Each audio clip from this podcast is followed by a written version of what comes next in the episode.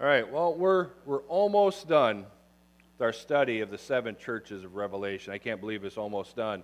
But we, we've looked at five of the churches so far Ephesus, Smyrna, Pergamum, Thyatira, and Sardis. Ephesus was the church that lost its first love. Smyrna was the suffering church that received no rebuke from Jesus. Pergamum, the, the compromising church.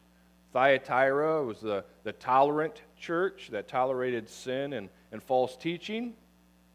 Last week we finished up Sardis, the dead church. It, it looked promising from the outside, but was, was spiritually dead on the inside. In each church, every, each believer is encouraged to, to have an ear to hear what the Spirit says. And each person is encouraged to respond to what the Spirit of God says to the churches. For some, for some, it might be to repent and follow Jesus. For others, it's to keep the faith, to trust, to believe, to persevere, and even in times of, of suffering, no, no matter how things might appear. Everyone must decide for themselves who they will follow and what they will believe. Each one, each individual needs to decide that. Those who overcome will be blessed and they will receive and enjoy all the promises of God that Jesus gives. Today, we, we come to the sixth letter, the letter to the Church of Philadelphia. The Church of Philadelphia is just one of two churches that was not rebuked by Jesus. The other one was Smyrna, as I mentioned before. Today, we look at the sixth church, the church in Philadelphia. So, first, a little bit about the city to help us understand a little bit about what was going on there. Our American city of Philadelphia, Pennsylvania, is named after this city, after this city here. We all know that it means brotherly love. The biblical city was located about 28 miles southeast of the city of Sardis, about 105 miles east of Smyrna. It's kind of that toward the, the bottom right corner there of the map. It was located in the valley on the Kogamus River. Now it's known as the, the modern Turkish city of Alaşehir. It was the youngest of the seven cities founded sometime around uh, 189 BC. It was founded by King Attalus II of Pergamum, whose nickname was Philadelphus, which means lover of a brother, because he had a very, very special relationship with his brother. They, they loved one another deeply. King Attalus was noted for the admiration and love he had for his brother Eumenes, and he named the city in honor of him. Trade routes leading to Mysia, Lydia, and Phrygia merged in Philadelphia, so it was the crossroads of some major roads. Rome's imperial postal route also went through here, and it earned it it, that caused it to earn the name the Gateway to the East. Though it was situated on an easily defensible site on an 800, high, 800 foot high hill, it was not founded as a military outpost as, as some of the others were. But it did serve a very special purpose. It had a very special intention. The reason that it was, was founded. Its founders intended it to be a center of Greek culture and Greek language, a missionary outpost for spreading Hellenism to Lydia and Phrygia. That's why they, that's why they founded the city. They wanted Greek culture to be able to permeate, permeate the area. And so they set up this, this city. And it succeeded in its mission so well that by AD 19, the Lydians had forgotten their own language and were all but Greeks. The city was, was located on the edge of a volcanic region that made its, its uh, fertile soil ideally suited for um, vineyards. So you can see there's a city, it's sitting by these mountains. It had a lot of vineyards around it. The volcanic uh, soil made it very fertile. It became a major industry of the area. But being near such seismically active area had its drawbacks. The city was destroyed by an earthquake in 17 AD, along with Sardis and other cities in the area.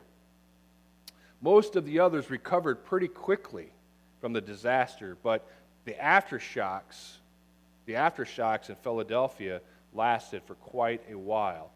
And so, although it wasn't destroyed as quickly with the initial earthquake, those long term aftershocks just continued to devastate the city. As a result, the people had to flee the city repeatedly. And this nerve wracking experience took its toll on the people there. In fact, this is what New Testament scholar Sir William Ramsay said about that. Many of the inhabitants remained outside the city, living, living in huts and booths over the vale. And those foolhardily enough, as a sober minded thought, to remain in the city practiced various devices to support and strengthen the walls and houses against the recurring shocks. The memory of this disaster lived long. People lived amid ever threatening danger and dread always of a new disaster and the habit of going out to the open country had probably not disappeared when the seven letters were written. Caesar Tiberius helped Philadelphia recover from the earthquake, and out of gratitude, the city changed its name to Neo Caesarea, Neo Caesarea, which means New Caesar. They did that in honor of him for helping them.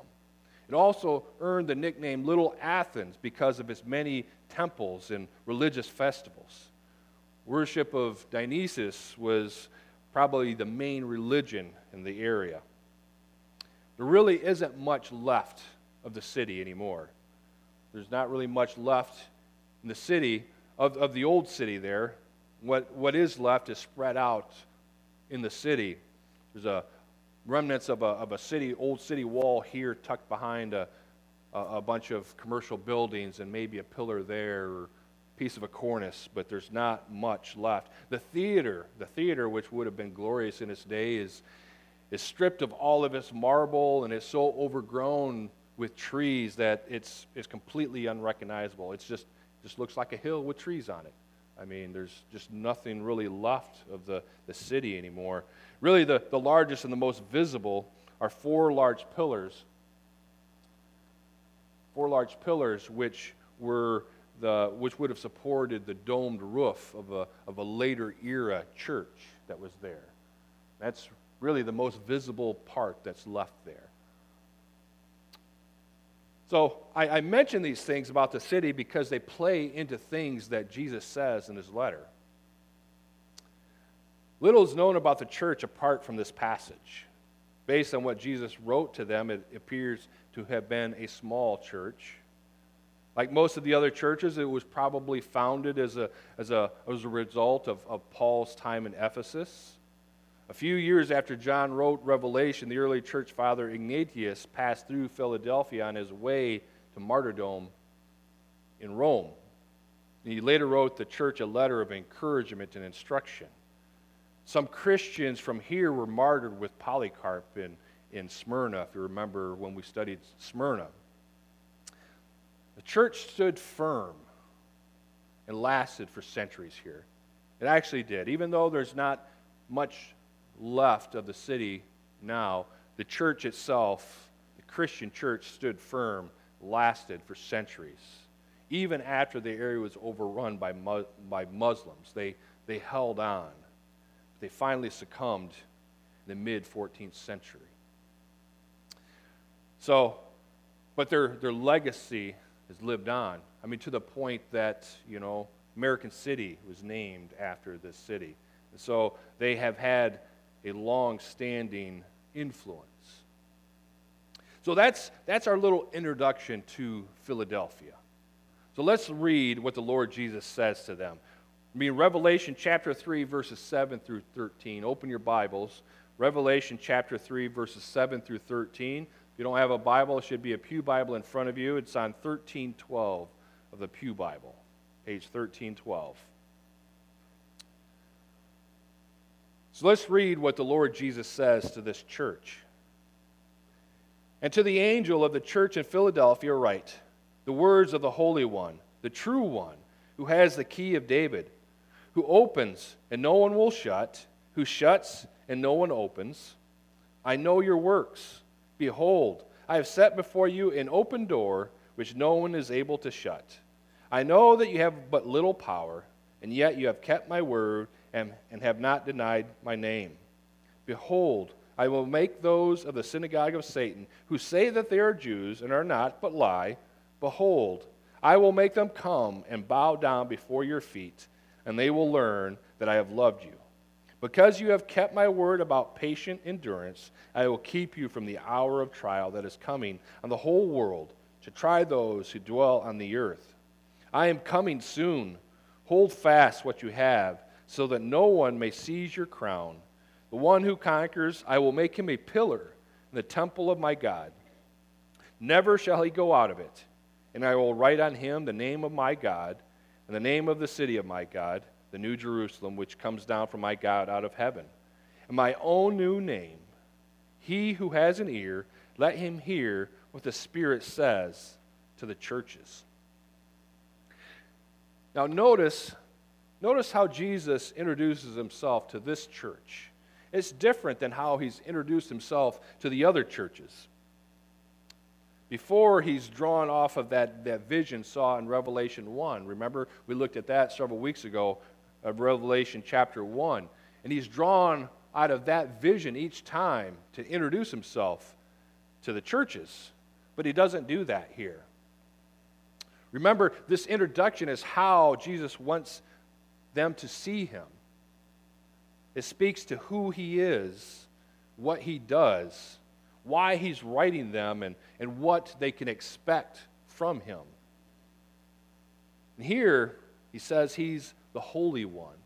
He says he's the Holy One. And this is tantamount to declaring that he is God, which of course he is.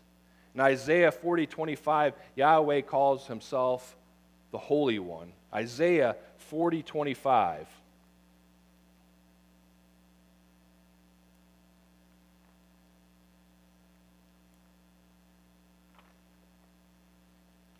Isaiah 40 25. To whom then will you compare me, that I should be like him, says the Holy One? He says, I am the Holy One. Who will you compare to me? Who would you compare to me? He's holy. He's morally perfect, without flaw, without blemish. Jesus Christ is holy in his character, his words, his actions, his purposes. He is uniquely set apart from everything else, and nothing can be compared to him. It's a, it's a title of deity, and contrast him with the claims of emperor worship that would have been familiar in this area. He is in genuine reality God. And He is reminding them He is the Holy One. And then he says He's the true one. He is the true one, the one behind all that really exists. This is who he is. He is the original. He is not a copy. He is the authentic God and not a manufactured one. There were hundreds of these of false gods and goddesses in those days. But only Jesus Christ could rightfully claim to be the true God. He's true. He's true. He cannot lie. He keeps his word. Believe him when he says it. He is fully trustworthy at all times and in every way. He is holy and he is true. He has the key of David. Key, keys and locks and doors are a sign of power and official authority. Jesus holds the key not to Philadelphia, but to the house of David. Remember, God told David that he would establish his kingdom and his son would reign on the throne forever, right? Jesus that Son who takes the seats, the eternal throne, the one who opens and shuts doors. This statement is like Isaiah 22 20 through 22 when Eliakim is given the key of the house of David. and I would invite you to read that account later.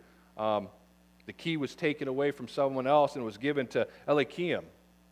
He was given the authority to hold the key to the house of David. And it says, So he shall open, and no one shall shut, and he shall shut, and no one shall open. Jesus quotes that scripture here. Eliakim had the authority to control who had access to David's house. Eliakim had the authority to control who had access to David's house. Jesus controls access to the kingdom. There is no other way. He is the only way. It is Jesus who opens the door of salvation that no one else can open. It's also Jesus who can shut the door and not allow anyone who does not belong in. Jesus has the authority and the power to do all he says he will do. And I want you to remember this. It's important, it's critical that you understand this. Jesus has the authority and the power to do all that he says he will do. It's important that we remember that because the rest of this letter to Philadelphia is about what Jesus has in store for believers. Not just believers in Philadelphia, but for all who remain faithful. The commendation, the statements of commendation flow out of the truth of Christ as the one who opens doors in verse 7. They were using the opportunities the Lord had given them as the door opener. They were using the opportunities. Christ says he knows their works, so he put before them an open door. That's what he says. In the New Testament, an open door speaks of an opportunity for ministry. Acts 14 27.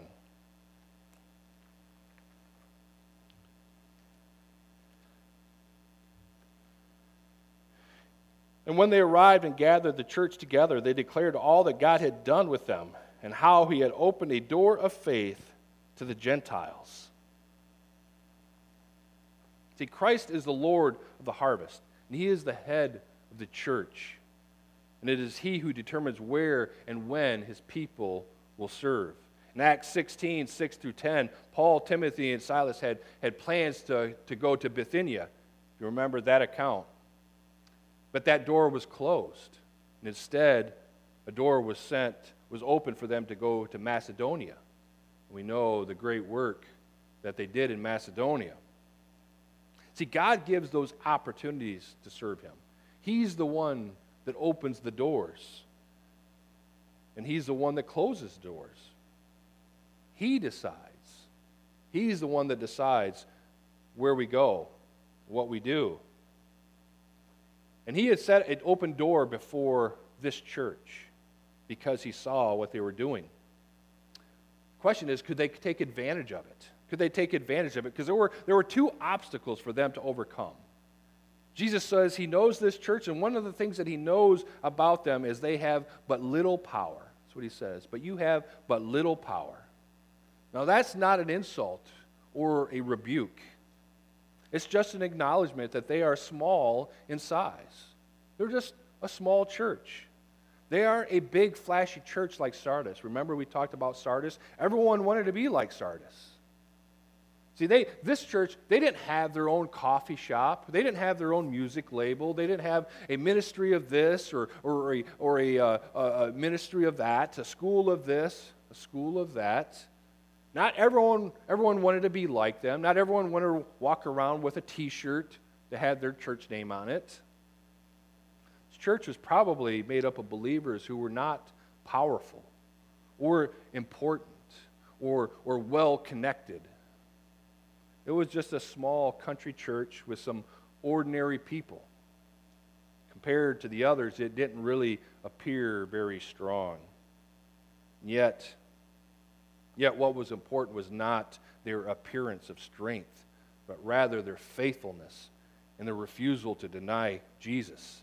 It says they obediently kept Christ's word. Like Job in Job 23 12, they could say, I have not departed from the commandment of his lips. I have treasured the words of his mouth more than my portion of food. And they had loyalty. They had not denied his name. Despite, despite the pressures that they faced to do so, they, they remained loyal no matter what it cost them. So we've seen with the other churches we've looked at, there, there's constant pressure to compromise the truth, to follow the world, or to follow ourselves our desires. But They had not. They had kept Christ's word, he says. They had not denied his name. That was what was important. The presence of the Spirit is promised to each church. But the power of the Spirit is given only to those churches who learn to keep His word and not deny His name. There are two things central in the ministry of every church. First, there must, there must be the Word. God plants the, His Word at the heart of His church. The heart of His church is His Word. Everything, everything should revolve around His Word. Not music, not programs, not the pastor, not the location. His Word. His Word is central to everything. We must preach it, we must teach it, we must study it, we must truly know it. And it's not just for the leadership either. Everybody, everybody in the church is to know God's Word. Everybody is to know God's Word. The Bible is the most amazing book the world has ever seen. It conveys insights into life that you will find in no other place. No college education, no, no degree can give you an understanding of life that this book will give you. Why? Why would you search for knowledge in any other place? This book has all of those answers. We must keep it, we must know it, we must walk in it, we must love it. We must soak ourselves in the Word. But beyond the Word is the Lord Himself. It's the Word which enables us to know the character of Jesus, have fellowship with Him, to not deny His character in our lives. We are to reflect all that His name stands for in our lives. We are to know Him present with us at all times. We are to seek to conform our behavior to His life. That's what being a Christian means Christ like. Christ like. God's Word and Christ. That is what the church is about. Those two points. Those are the qualities it takes to enter into the open doors that the Lord gives to a church and to the individuals in it. To a church that is, is responsive and is ready to be used, the Lord will use his power to bring comfort. Comfort. And we see that in verse 9. He says, Behold, behold, I will make those of the synagogue of Satan who say that they are Jews and are not, but lie. Behold, I will make them come and bow down before your feet, and they will learn that I have loved you.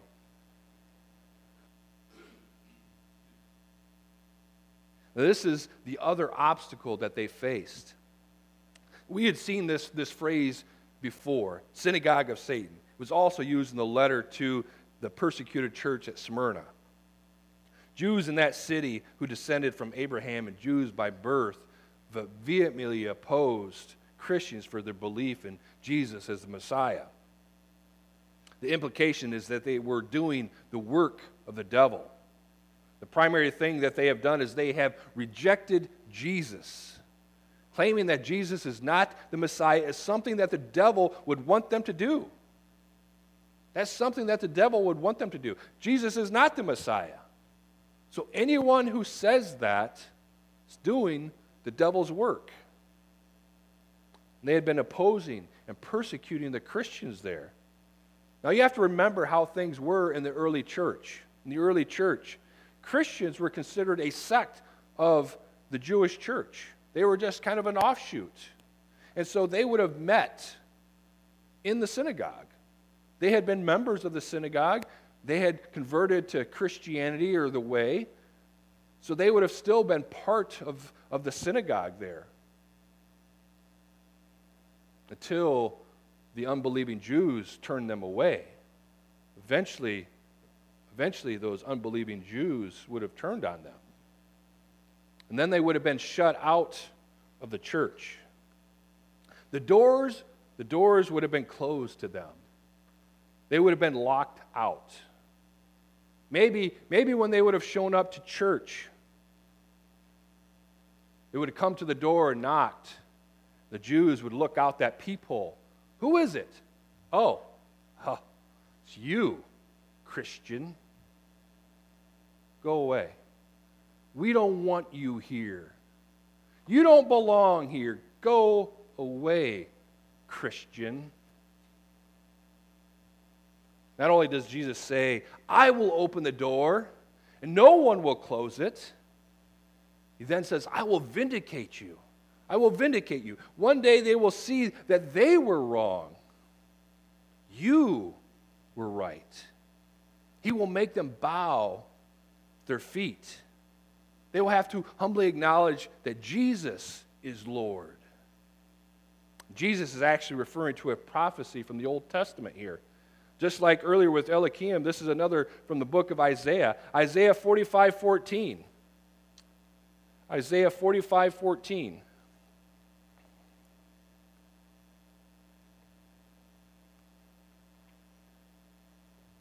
Thus says the Lord the wealth of Egypt and the merchandise of Cush and the Sabeans, men of stature, shall come over to you and be yours.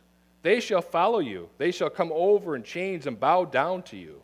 They will plead with you, saying, Surely God is in you, and there is no other, no God besides him. Now, they weren't going to be worshiping the Jewish people themselves, but acknowledging that the God of Israel is the one true God. Those that hated and oppressed the people of God would come to realize how wrong they were. They would be humbled. This prophecy from Isaiah would have been well known for centuries, would have been taught. They would have been very familiar with this. The expectation that Gentiles would come to bow at the Jews' feet. That's what they'd been waiting for. One day, they're all going to bow at our feet. But Jesus turns that on its head.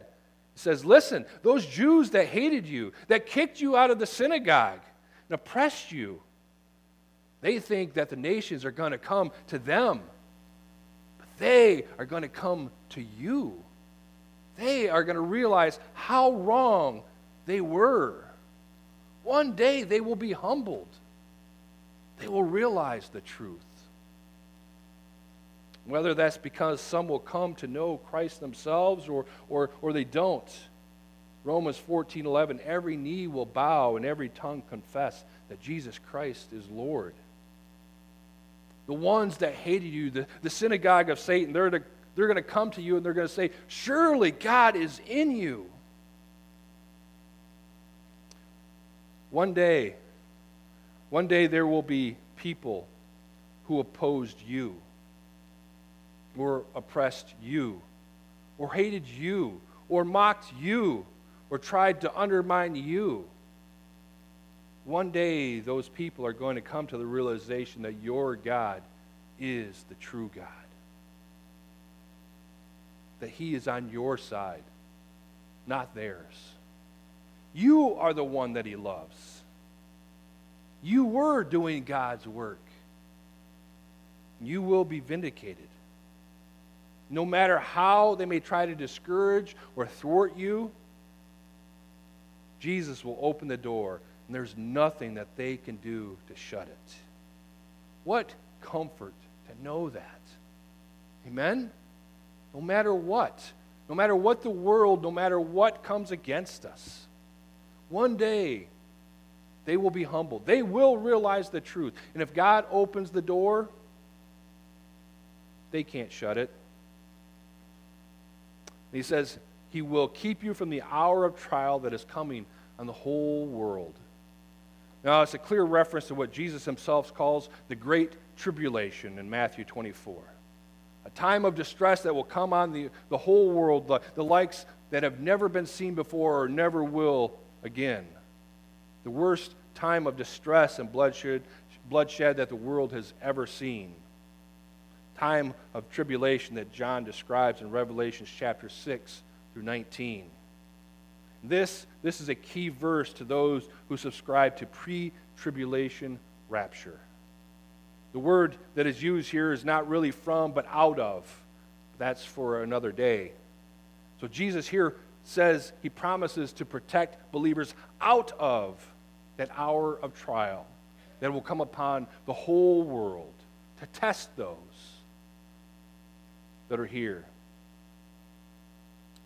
I'm not going to get into all of that this morning, but here's the promise Jesus will protect you. Jesus will protect you. Now, this, doesn't, this certainly doesn't mean that we won't suffer because we know the New Testament is full of verses that tell us that we will suffer in this life. The protection that Jesus promises is that is not that we won't suffer, is that, that suffering will never have the final word. No type of suffering will ever have the final word for a Christian, for those who are in Christ. And that should bring comfort to, too. And that fits so well with Jesus' words for those who hold fast and conquer. That's the crown from verses 11 through 12. Verses 11 through 12. I am coming soon. Hold fast what you have, so that no one may seize your crown. The one who conquers, I will make him a pillar in the temple of my God. Never shall he go out of it. And I will write on him the name of my God, and the name of the city of my God, the new Jerusalem, which comes down from my God out of heaven, my own new name. He says, Hold fast to what you have, so that no one may seize your crown. We've talked about the crown before, what a crown is. A crown is for those who finish a race, for those that finish a race. So keep running. It says, Keep running so that no one seizes your crown. He says, I will make him a pillar in the temple of my God. Never shall he go out of it. Now, think about the idea of a pillar what it would have meant to Christians in Philadelphia. Remember, now these Christians probably didn't feel strong. They didn't feel like pillars.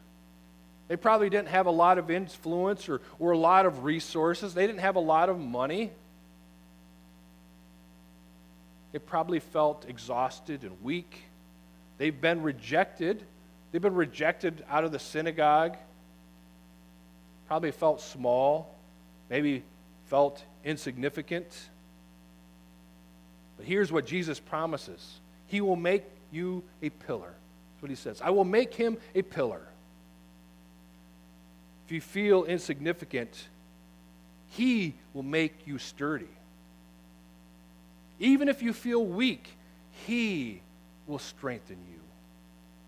That would have had special comfort to these Christians that were always living in fear of an earthquake that would chase them out. Remember, I, I mentioned that earlier. They're always in fear of these aftershocks, always ready to run out. Sometimes the pillars would be all that was left standing after an earthquake. You will never have to go out of it, he says. You don't have to fear. This temple is forever stable and secure. No matter how difficult it might get, you will survive. You will stand. You don't have to go out and live in a hut in the valley.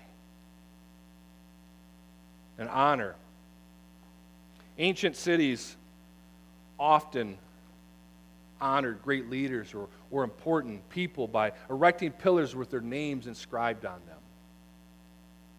Well, God's pillars are not made of stone. They're faithful people who bear his name for his glory. Eternal security and honor are yours you overcome to the end. And he says, I will write on him the name of my God, the name of the city of my God, and my own new name. Change of names would have been meaningful to the Philadelphians because the city had changed its names twice in its history. It renamed itself Neo when Tiberius helped it. I mentioned that earlier. Later on, in honor of Vespasian, one of the Flavian emperors, it changed its name to Flavia. Later, it, it returned its name to Philadelphia. But they would have been familiar. They would have understood the idea of changing a name, what a different name meant. Names are important. Names are important for us, too, right? They tell us who we are and, and where we're from and, and who we know and things like that. You know, it'd be like me. Hello, I'm Kurt. I'm from Martin. I'm a friend of, of Terry Smith. That would, have, that would have informed you a lot about me just with those, those things, right? Names are important. Jesus says that he's going to give them three new names. He said he's going to give them God's name. He's going to write God's name on them. That's going to show ownership. I belong to the king. I belong to the king. Then he's going to write God's city's name. That's citizenship. The world is not my home. The world is not my home. My citizenship is forever in heaven. And then it says Jesus' new name. Jesus' new name. Well, what does that mean? What is it? Everyone would like to know what is Jesus' new name? Revelation 19:12 says when he comes back, he will have a name that no one knows but him. See, Jesus, Jesus was his redemptive name.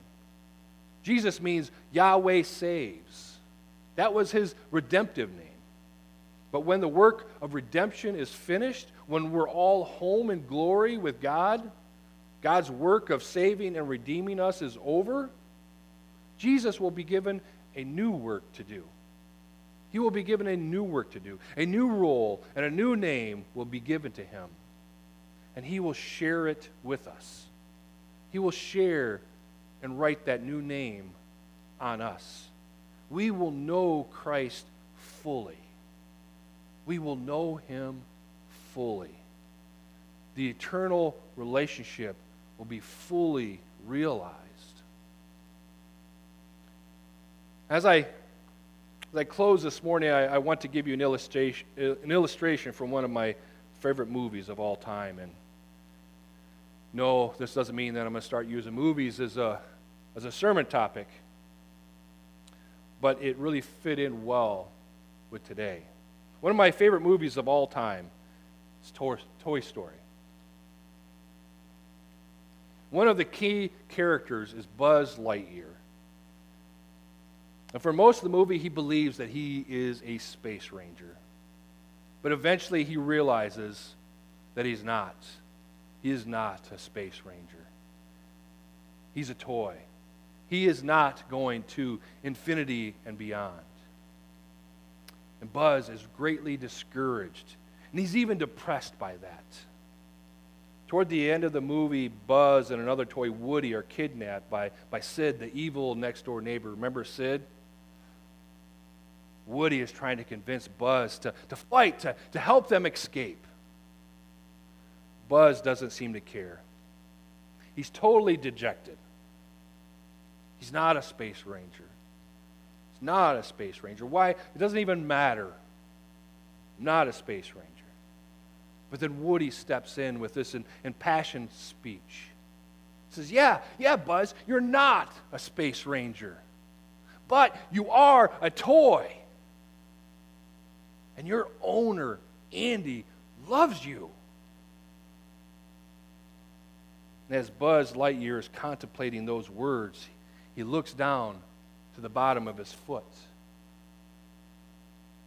He sees Andy's name written on it. Andy had written his name on all his toys, including Buzz. The transformation takes place in Buzz's mind. He realizes, although he, he's not what he thought he was. Although he feels insignificant in the world, although he has no power, he realized that he is loved by his owner. He's loved by his owner. He had placed his name on him. He realizes that and he gets to work. Well, that's you. Friends, the same is true for you. You belong to Jesus. You are His, and you bring Him joy. He loves you, and He wrote His name on you. You may feel insignificant, but Jesus says you belong to Him. You're the one that He loves. When you feel like you don't measure up, when you feel rejected, when you feel alone, remind yourselves you are the one that He loves. Jesus loves you, and He demonstrated His love for you on that cross. Cross, He died a brutal death, a death that He did not deserve, but He did it on your behalf. If you're a believer in Christ, that you, you've genuinely trusted in Christ alone, then the atonement of Christ on the cross applies to you.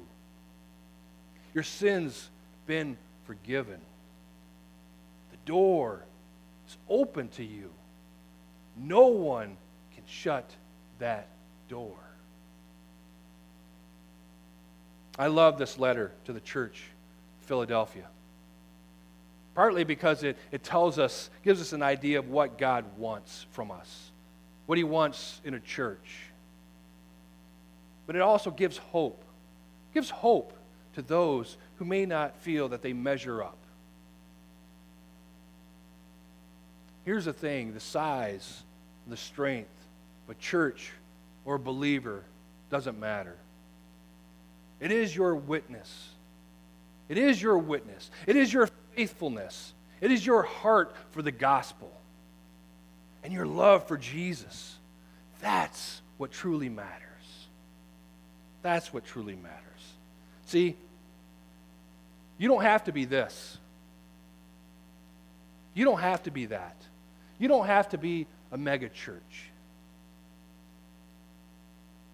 to make a difference, to be impactful. You don't have to have your own record label, coffee shop, school. No. You can be this. You can be that. Small church like Faith Chapel. And if God opens the doors, there's nothing that can stop us. There is nothing that can stop us if God opens the door. If we are faithful to God's word in the name of Jesus, He will open doors of ministry for us. He will open doors of ministry to us. Things for us to do. And it won't matter who gets in the way who tries to discourage us or undermine us or talk bad about us, if we obediently keep God's word, we stay loyal to his name, we patiently endure, they cannot close a door that he has opened. We must see the opportunities, not the obstacles. I can't wait to see what God is going to do through us. Amen? We don't have to be a mega church. We don't have to have a lot of money. We don't have to have a lot of programs to make an impact. This little church, but you have little power. But they were faithful to Him, to God's Word, to Christ's name. And he says, Because of that, I will set an open door before you. No one can close that door. Church, we need to remain faithful to His Word, to His truth, to His name. He will set open doors before us. No one can close. I cannot wait to see what he's going to do because he opened that door. Praise God, he is going to use us for his glory. Amen? Let's pray. Father God, we come before you humbled, grateful, thankful for your word and the example that you have for us. Lord Jesus, we identify with the church of Philadelphia. Sometimes we can feel weak and small and insignificant. But that's not what matters to you. It's not our power, it's yours. You just ask us to be faithful to the truth and to your name. And if, and if we do that, you will protect us. You will bring us comfort. One day we will be vindicated. You will set open doors before us, ministry opportunities for us to walk into. Lord Jesus, I pray that you would always find us faithful to that, that you would use us in a mighty way for your kingdom. Give you thanks in the mighty name of our Lord and Savior, Jesus Christ. Amen.